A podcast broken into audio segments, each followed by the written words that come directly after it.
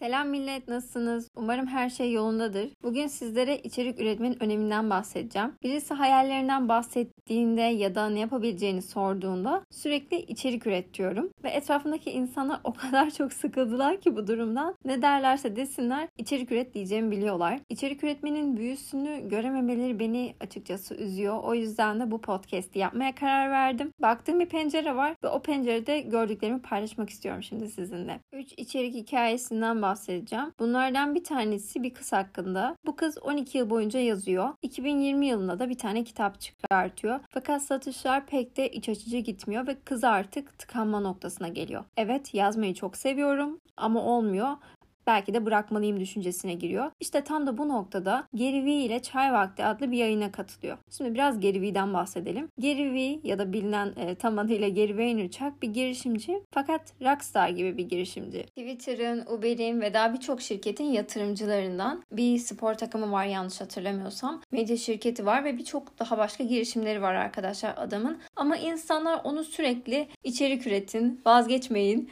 sen yaşlı olduğunu düşünüyorsun ama hala çok gençsin. Yapabilirsin tadındaki motivasyon konuşmalarından tanıyor. Bu kızımız da onun programına katılıyor ve geri video ki e, 12 yıl yazmışsın. Yani gerçekten kötü olmak için çok uzun bir süre. Peki bu süre zarfına kaç tane ücretsiz video içeriği ürettin? Kız da diyor ki sıfır. Tabii Gary Vaynerchuk şok. Kız sonra hemen devam ediyor. Ya ben e, video insanı değilim, utangacım, çekingenim, yapamam. Gary Vaynerchuk da şunu söylüyor. Benle şu an çok iyi bir şekilde konuşuyorsun. Ve video Video içerik senin güçlü yanın mı değil mi bilemeyiz ama senin bir an önce video içeriği çekip bunu görmen lazım. Ve ondan sonra arkadaşlar yayına bu arada on binlerce insan katılıyor. Gary Vaynerchuk da oradaki insanlara diyor ki hemen bu kızı sosyal medya hesaplarından takip ediyorsunuz. Kıza da diyor ki içerik üretmeye başlıyorsun. İçerik üretmezsen ben zaten senin haberini alacağım diyor. Ve aradan bir yıl geçtikten sonra kız tekrar programa katılıyor arkadaşlar ve muazzam bir değişme var kızda. Bu canlı yayından sonra sürekli olarak video içerik çekmeye başlamış ve 4 ay sonra ancak böyle kendimi e, çok rahat bir şekilde ifade edebiliyordum diyor. İkinci kitabını çıkartmış ve gençleri kötü etkileyen intihar ya da ergenlik problemleriyle ilgili bir etkinliğe katılmış. Orada imza dağıtmış ve daha sonrasında Geri Vaynerchuk'a şunu diyor. Ben aslında tam bir video insanıymışım. İkinci hikayemiz size bir çift hakkında arkadaşlar. Tayi ve Talit lisede sevgili oluyorlar ve lise bittikten sonra Tayi üniversite okumaya gidiyor. Talit ise askere. Tayi Talit'in durumunun çok iyi olduğunu düşünüyor çünkü e, devlet Talit'e asker olduğu için para veriyor ve Talat'ın ödemesi gereken bir yer yok. Fakat Talat'ın şöyle bir sıkıntısı var arkadaşlar. Çocukken Talat'ın ailesi çok cimri olduğu için Talat'a çok fazla bir şey almazmış. Ve bu içerisinde o kadar ukde olarak kalmış ki Talat'ın. Askerde devletin ona verdiği bütün parayı harcıyor. Kontrolsüz bir şekilde her şeyin en lüksünü, en markasını almaya başlıyor ve bunun sonucu hem elindeki parasını bitiriyor hem de yüksek bir miktarda borca batıyor. 30 bin dolar kadar. Evlilik zamanı yaklaştığında danışmana gidiyorlar ve Tay'i 30 bin dolarlık borcu olduğunu öğrenince Talat'ın işler kopma noktasına geliyor. Talat o dönemler için diyor ki hem diyor eşime hem de Tanrı'ya bol bol yalvardım, dua ettim ve şu an 15 yıllık bir evliliğimiz var. Evliliklerindeki en büyük sıkıntı tabi yalan söylemeyle başladığı için birbirlerine söz veriyorlar. Doğruyu söyleyecekler ve bundan sonra o borcu kapatmaya çalışacaklar. Bir yıl içerisinde arkadaşlar 30 bin dolarlık borcu kapatıyorlar ve daha sonrasında kendilerine bir ev alıyorlar. Evin ödemesini ise 30 yılda değil 5 yılda tamamlamaya karar veriyorlar. Böylelikle harcamalarından kısıyorlar. Tabi bu süreçte arkadaşlar sürekli parasal ve borçlarla ilgili durumlar olduğu için internette sürekli bununla ilgili videolar izliyorlar. Ve daha sonrasında kendilerini bu alanda geliştirdiklerini düşünüp içerik üretmeye başlıyorlar. Şu an Tay ve Talat'ın His and Her Money adında bir şirketleri var arkadaşlar. YouTube'da ürettikleri içeriklerden gelirler elde ediyorlar. Reklam gelirleri var sponsorluklar var.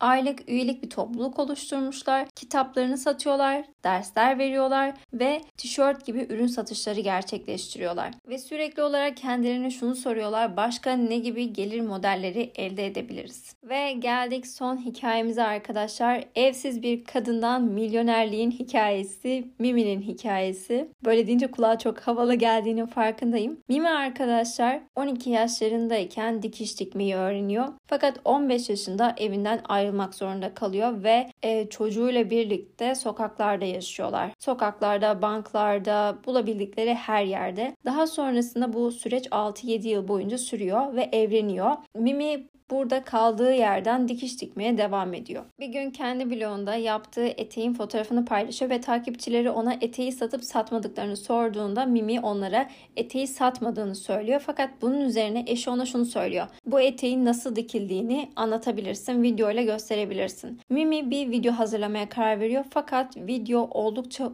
uzun olduğu için buna ücretli bir link koyuyor. Ve bakıyor ki birçok insan ücretli linkten eteğin nasıl yapıldığını öğrenmek isteyince Mimi de bu sefer diyor ki tamam videolar çekeceğim fakat bu videolar bu eteğin yapılışındaki kadar uzun, eğitici ve sıkıcı olmayacak. YouTube'a daha kısa ve eğlenceli videolar koyacağım. Mimi aynı zamanda videolarında kalıplar incelerken bir kalıp şirketi Mimi ile anlaşma yapıyor ve diyor ki bizim ürünlerimizi tanıtmak ister misin? Daha sonrasında bu çok büyük bir reklam olduğu için aynı kalıp tasarım şirketi ona şunu teklifini sunuyor. Sen acaba bizim markamız altında kendi kalıplarını üretmek ister misin? Aradan yıllar geçmesine karşın şirketin en çok sattığı kalıplar arkadaşlar Mimi'ye ait kalıplar. Günümüze baktığımızda şu an Mimi ne yapıyor diye soracak olursanız YouTube kanalı var. Dikiş videoları çekiyor burada. Daha uzun eğitimler için ayrı bir platform oluşturmuş. Daha sonrasında dikiş kalıpları, lisans anlaşmaları var. Dikiş dikmeyi öğreten abonelik sistemiyle çalışan ayrı bir okulu var. Kendi kumaş şirketini, e, internet mağazasını kurmuş. Kitap yazmış ve şu anda da bir kreatif merkez açıyor. Mimi şu an arkadaşlar birçok gelir kaynağına sahip başarılı bir iş kadını. Ve bu üç hikayenin de ortak noktası içerik üretmek arkadaşlar. İlk hikayede kız başarısız bir yazardı. İkinci hikayede çift borçlarını kapatmaya çalışıyordu. Üçüncü hikayede ise kadın sadece dikiş dikiyordu. Yazar yazdıklarını anlatmaya başladı. Çift borçlarını kapatırkenki tecrübelerini paylaştı. Mimi ise nasıl dikiş dikileceğini insanlara anlattı. Mimi sadece diktiği eteği satsaydı 100 dolar kazanabilirdi. Ama o içerik üretip bunun nasıl yapıldığını anlatarak milyonlarcasına sahip oldu. İşte içerik üretmenin büyüsü de tam olarak burada.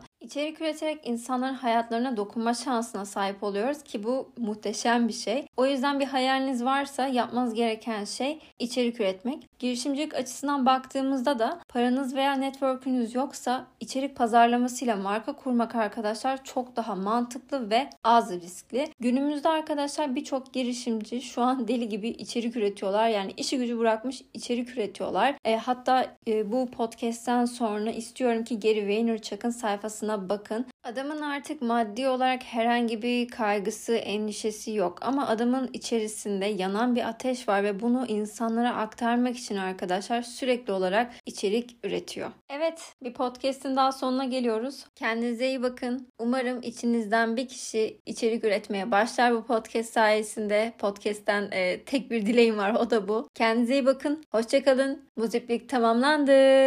Dıdıdıdıt.